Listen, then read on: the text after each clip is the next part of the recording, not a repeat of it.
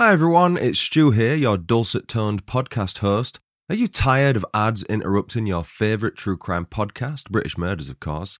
I mean, who needs a 60 second detour when you're in the midst of an immensely well told story?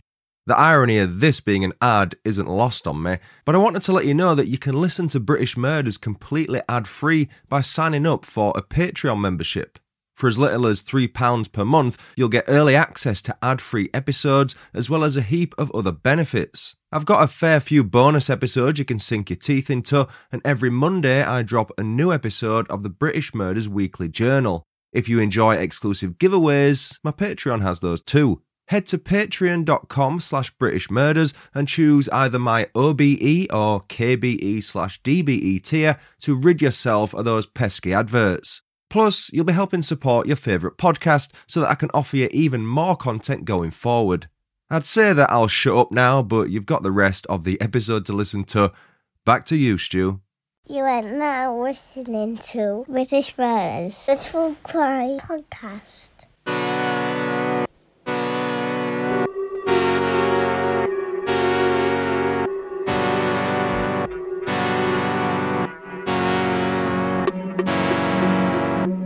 Hello, everyone, and welcome to British Murders, the podcast that focuses exclusively on British murder cases and serial killers.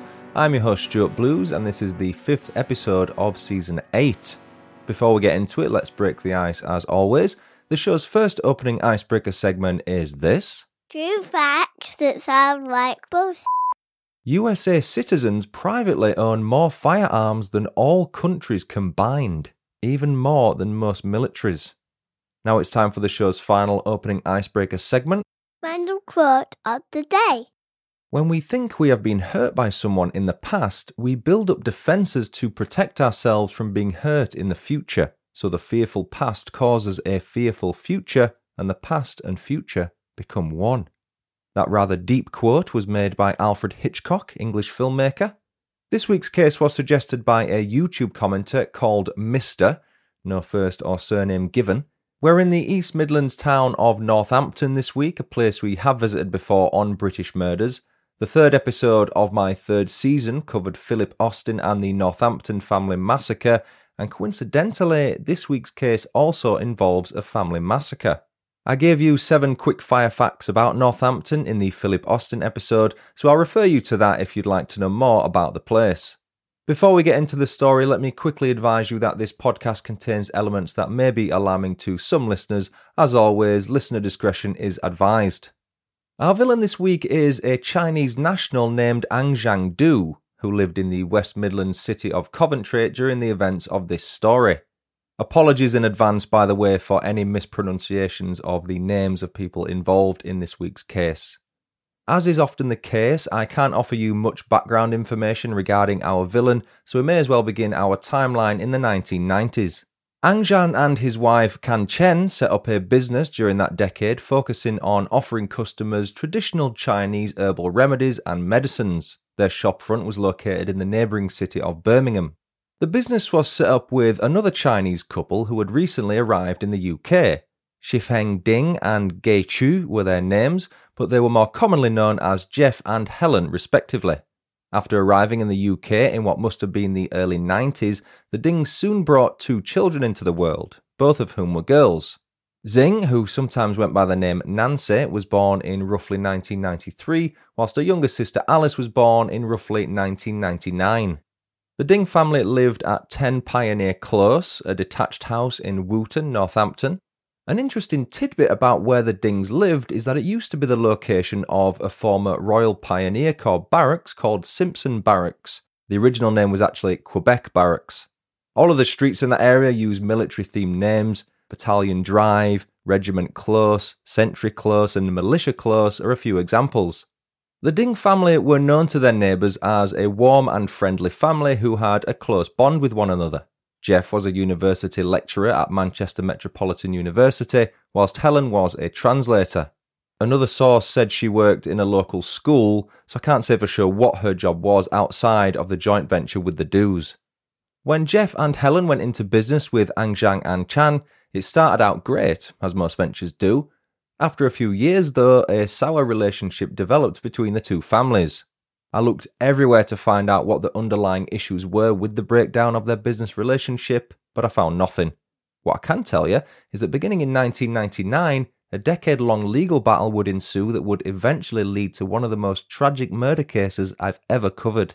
The nasty legal action saw both families inside a courtroom on numerous occasions throughout those 10 years, and it may surprise you to hear that Anxiang won the first litigation battle. It was a short lived victory, though, as Anxiang would ultimately be the one who was forced by the courts to pay the price. That price was £88,000, which looked set to cripple Anxiang financially and ruin what was left of his beloved business. Before I get into the main timeline of events, let me tell you a little bit about Xing and Alice Ding, the two daughters of Jeff and Helen. In 2011, the year in which our events this week took place, 18 year old Xing Ding had reportedly applied to the University of Nottingham and had been accepted. She had a place waiting for her on the university's medicine course set to begin that autumn, subject to her A level results, of course. A hard-working student, Xing excelled at Northampton High School, an independent or private school, and chose chemistry, classic Latin, mathematics, and biology as her A level subjects. Xing was also an exceptionally talented musician, as was her little sister, 12 year old Alice. Alice was a Year 7 pupil at the back end of her first year of high school during the events of this story. She attended Caroline Chisholm School in Wootton, which has academy status. Back in 2011, Alice's head of form was Joe Rich, who has since gone on to become the school's faculty leader for PE. Joe said the following about Alice's time at Caroline Chisholm. She was incredibly hard working. Staff who were here with Alice will look for those qualities in students now. The school's vice principal, Catherine Patterson, said Alice loved life and was very popular with everyone. She was just a delightful student. The two girls had clearly been raised well by their parents and had incredibly bright futures ahead of them. Unfortunately, because of the actions of one revengeful man, both were denied the chance. One could only wonder what Xing and Alice would have gone on to achieve in their respective lives. I don't doubt they'd have made their parents even prouder than they already were. The tragic chain of events is thought to have been instigated when Anxiang-du received a letter through the post on April 28, 2011. The letter's contents were of a legal nature, and it wasn't good news for Anxiang. An injunction had been sent to his home to prevent the businessman from dissipating his assets. Embarrassed and frustrated by the outcome of the decade long legal battle with the Ding family, Anxiang made a plan to exact his revenge. The following day, Friday, April 29th, 2011, was supposed to be a joyous day for everyone in the UK. It was the highly anticipated wedding day of Prince William and Catherine Middleton at London's Westminster Abbey. A public holiday was declared by then Prime Minister David Cameron, which meant that all schools and most businesses were closed. Had there been no public holiday the day after Anxiang received the injunction, say the royals got married on another day, perhaps he wouldn't have been able to carry out his massacre of the Ding family. The kids would have been in school for one, and Jeff and Helen would have been at work rather than at home.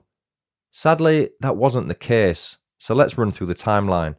At 10:44 a.m. on April 29, 2011, Anxiang-du boarded a train at Coventry Station and headed for Birmingham.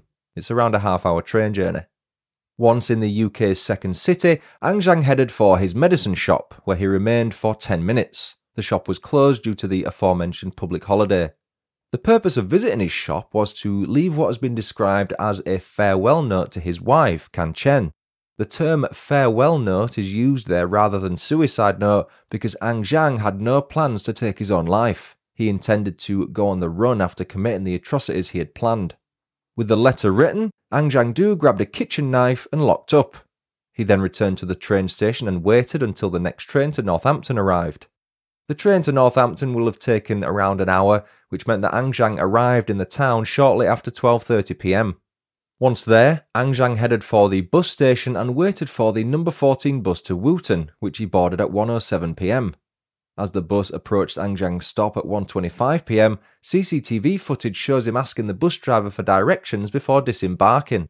He reportedly asked the driver the way to Pioneer Close, the cul-de-sac on which the home of the Ding family stood. His entire journey from Coventry to Northampton was caught on CCTV. As Anxiang made his way to Pioneer Close on foot, a passerby testified that he asked him for directions to ensure he was headed in the right direction. A short while later, Anxiang arrived at 10 Pioneer Close and knocked on the door.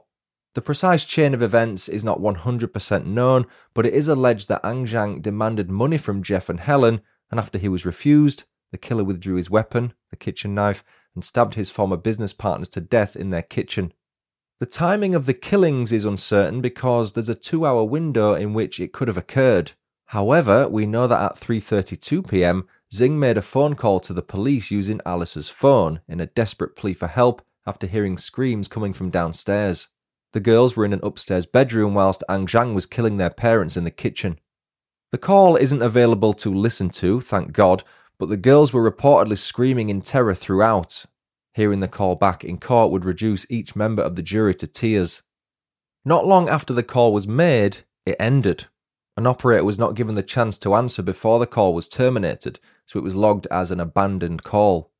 Having killed Jeff and Helen, Anxiang went upstairs to where the two girls were. He proceeded to murder them in the same manner he had their parents moments earlier using the same weapon. In total, the four members of the Ding family were stabbed 51 times, as confirmed by their post-mortems. Jeff was stabbed 23 times, Helen 13, Xing 11, and Alice 4. Regarding that abandoned phone call I just mentioned, a subsequent investigation into the murders of the Ding family by the Independent Police Complaints Commission concluded that not enough was done to help find the location the call was made from. It was labelled as being mishandled. Essentially, a BT operator attempted to trace the caller's location and forwarded their findings to the police. Unfortunately, the location provided was Collingtree Park, two miles southwest of the murder scene at Pioneer Close. Police officers responded to the incident by visiting the address at Collingtree Park but dismissed the call as an attempt at wasting police time. After their uneventful visit, the incident was closed. The officers had no idea of the brutality that had just taken place up the road. Back at Pioneer Close, Anxiang Du decided to take a nap after murdering Jeff and his family. He took said nap in the very house he'd just committed four murders in. As the daylight hours faded, Anxiang was preparing to put the next stage of his plan into action. Exiting 10 Pioneer Close, he let himself into the Ding family's 2010 silver Vauxhall Corsa and headed for the M1. At the Road Chef Northampton services on junction 15A, Anxiang bought himself a map of Northamptonshire and treated himself to a banana milkshake. He bought the map to help him find another one of his former business associates, Paul Delaney. Thankfully, Paul wasn't at home when Anxiang pulled up, which without question saved his life. Not wanting to hang around and wait for Paul, Anxiang decided to head for London, a journey that would have taken him around an hour and a half. The trip was made in the late hours of April 29th, so traffic won't have been too bad. Once in the nation's capital, Anxiang dumped the Ding family's car on Venables Street in the Lisson Grove district of St John's Wood in Westminster. He was caught on CCTV just before 2:30 a.m. on April 30th, 2011, as he walked away from the abandoned vehicle. Bizarrely, the Vauxhall Corsa's license plate was not detected once after entering London, despite the high volume of ANPR cameras in the city. That set the police investigation back a good while when the Ding family's bodies were later discovered. Near five hours after abandoning the Corsa, Anxiang Du purchased a one way coach ticket his intended destination was Paris, France. Anxiang used his own passport to make the purchase and paid the £61 fee in cash.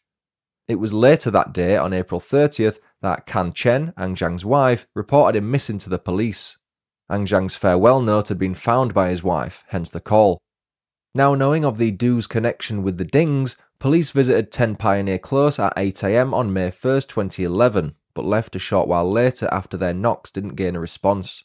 The officers had no idea that the massacred bodies of Jeff, Helen, Xing, and Alice were inside the house, mere metres from where they stood.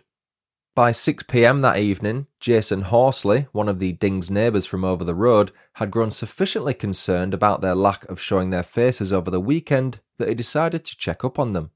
Here's what Jason said I rang the doorbell and they didn't answer. I called out their names, no response. I unbolted the gate and looked in the kitchen window. I could see like a brown gunk on the floor. At first, I thought a radiator had probably fallen off the wall, but then I looked harder and noticed what looked like a leg. I ran straight back home and called the police. The locked front door was soon smashed open by the officers that arrived at the scene, and what awaited them inside is a sight I'm sure will haunt them for the rest of their lives.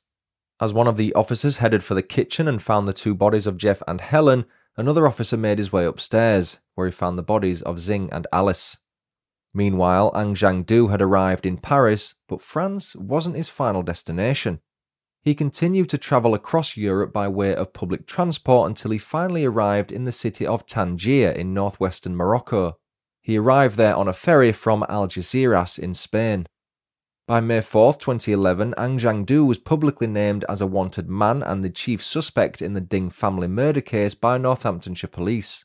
Despite seizing over 5,000 hours of CCTV footage, putting out alerts in 180 countries, questioning over 2,000 people, and offering a £25,000 reward for information leading to Ang capture, Northamptonshire police were at a loss as to where their key suspect was. Almost 400 alleged sightings of Anxiang were investigated, but they each led to nothing. Over in northeast Morocco, Ang was arrested in the city of Oujda, near the Algerian border. The arrest had nothing to do with the murder of the Ding family, though. Anxiang was suspected of being an illegal immigrant, but was then let go after providing false identity information. The Moroccan authorities had no idea he was wanted on suspicion of four murders in the UK. On May 10, 2011, the Vauxhall Corsa belonging to the Ding family was finally discovered, 10 days after it was abandoned. On the windscreen of the car were nine separate parking tickets. An episode of Crimewatch aired on May 24, 2011, during which an appeal was put out for information about the capture of Anxiang-du. He was listed as the UK's number one most wanted person. A day later, on May 25, 2011, independent UK charity Crimestoppers offered a reward of their own in the amount of £10,000 for information resulting in the arrest and charge of Anxiang-du. As with the police's reward offer, nothing came of it. Anxiang-du would not be caught until July 7, 2012, just over 14 months after murdering the Ding family. By then, working as a night watchman on a building site in Tangier, Morocco, one of Ang co workers saw a photograph of the murderer in a newspaper and informed the local police immediately.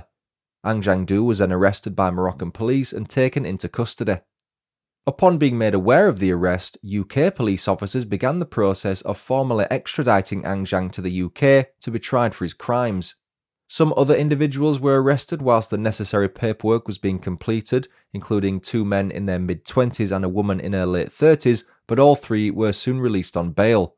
They were brought in for questioning on suspicion of harbouring Anxiang, but as far as I can tell, no charges were made against them. Seven months after his arrest in Morocco, Anxiang-du finally arrived back in the UK. The Moroccan Ministry of Justice had approved his extradition in conjunction with the Home Office. After several delayed hearings, Anxiang finally got the chance to plead to his four murder charges via a Mandarin interpreter. You probably won't be surprised to hear that he denied murder on all four counts and instead tried, and failed, to plead guilty to manslaughter by diminished responsibility. His murder trial began at Northampton Crown Court on November 13, 2013, and lasted two weeks. The jury of eight women and four men retired on November 26, 2013, and returned at midday the following day, November 27th. They unanimously found Anxiang-du guilty of all four murders. On November 28, 2013, sentencing judge Mr. Justice Flaux handed him a life sentence with a minimum term of 40 years. The then 54 year old will be 94 when he is eligible to apply for parole. In his closing statement, Mr. Justice Flaux said, These were cold blooded murders which, in my judgment, were premeditated and were considered acts of revenge in which you wiped out the entire family of the couple whom you considered had ruined you financially. I am quite satisfied it was that hatred and anger and the desire for revenge they generated that motivated you to act as you did. By the time you left the shop in Birmingham that morning, at the latest, you had already formulated a plan to go to Northampton to kill the Ding family with the knife and then to flee the jurisdiction. Helen's family flew to the UK from China to attend the trial and made a public statement via an interpreter after sentencing, in which they expressed that they were happy with the sentence. They said they felt justice had been served. In June 2014, Anxiang-du attempted to appeal his conviction, but three judges at the Court of Appeal ruled that his life sentence was not excessive. The judges collectively said, In our judgment, it is simply unarguable that the judge's assessment of 40 years is either wrong in principle or manifestly excessive. At Caroline Chisholm's school, numerous yellow daffodils were planted in memory of Alice Ding. Yellow was her favourite colour. The daffodils not only celebrate the life of Alice, but they also represent her hard work and talent, something which lit up the school during her short time there. A memorial is also located on the school grounds near the daffodils with a plaque that reads, In loving memory of the Ding family. Shine bright, Alice. And that was the story of murderer Anxiang Du. Thanks again, Mister, for suggesting that case. I'd love to hear your thoughts on it. I've got five new reviews to read this week. Old Hooker left a five star review on Apple Podcasts USA. It reads, Well written and interesting with an excellent flow. Since I listen to several US and UK podcasts, I really appreciate that Stuart covers quite a few lesser known cases that haven't been covered by other podcasts. I like the short format because I don't have to block out time or stop and resume listening as I do with longer podcasts. Very enjoyable. Gillian left a five star review on BritishMurders.com titled Great Podcast. It reads I listen during my long commute and really enjoy the format. Just the right length, and I enjoy the added commentary. Keep up the great work. Louise Lafrenaise left a five star review on BritishMurders.com titled I'm Hooked. It reads I came across this podcast recently and it ticks all the boxes. I'm completely fascinated. Nikki Leslie left a five star review on BritishMurders.com titled Great Podcast. It reads I discovered this podcast a couple of months ago and I'm completely addicted. I listen to them on runs, walking, cooking, cleaning, and even in the bath. I'm already worried about what I'll do when I've listened to them all. And Sabrina Dengler left a five star review on BritishMurders.com titled Informative, Respectful, and Very Charming. It reads Absolutely love this podcast. Stuart is a fantastic host who really does make you feel like you're at a sleepover and your friend is telling you a creepy story. His ability to research even the saddest cases never ceases to amaze me. Love his humour and accent, they both made me binge the entire podcast in three weeks. Great choice of guests for interviews too. I've learned so much I didn't know before. Much love from Germany. Dankeschön. Thank you, Old Hooker, great name, Gillian, Louise, Nikki, and Sabrina for leaving the show such lovely reviews. Suppose you'd like to leave a review of the show and have it read on a future episode, you can do so on iTunes, Facebook, Podchaser, or at BritishMurders.com. Thank you so much for helping me surpass 2,000 subscribers on YouTube. As a reminder, I'm back to filming each of my episodes, so if video is your thing, please head over to YouTube and subscribe. If you'd like to support the show on Patreon or donate on a one off basis via Buy Me a Coffee, you can find the links for each on BritishMurders.com. Thank you and welcome to my newest Patreon member, Haley Schofield. Please continue emailing case suggestions to BritishMurdersPodcast at gmail.com or message me via social media. You'll not only get the episode covered, but you'll get a cheeky shout out too. That's it for another episode. I've been Stuart Blues. This has been British Murders. Thanks so much for listening. Until next time, cheerio.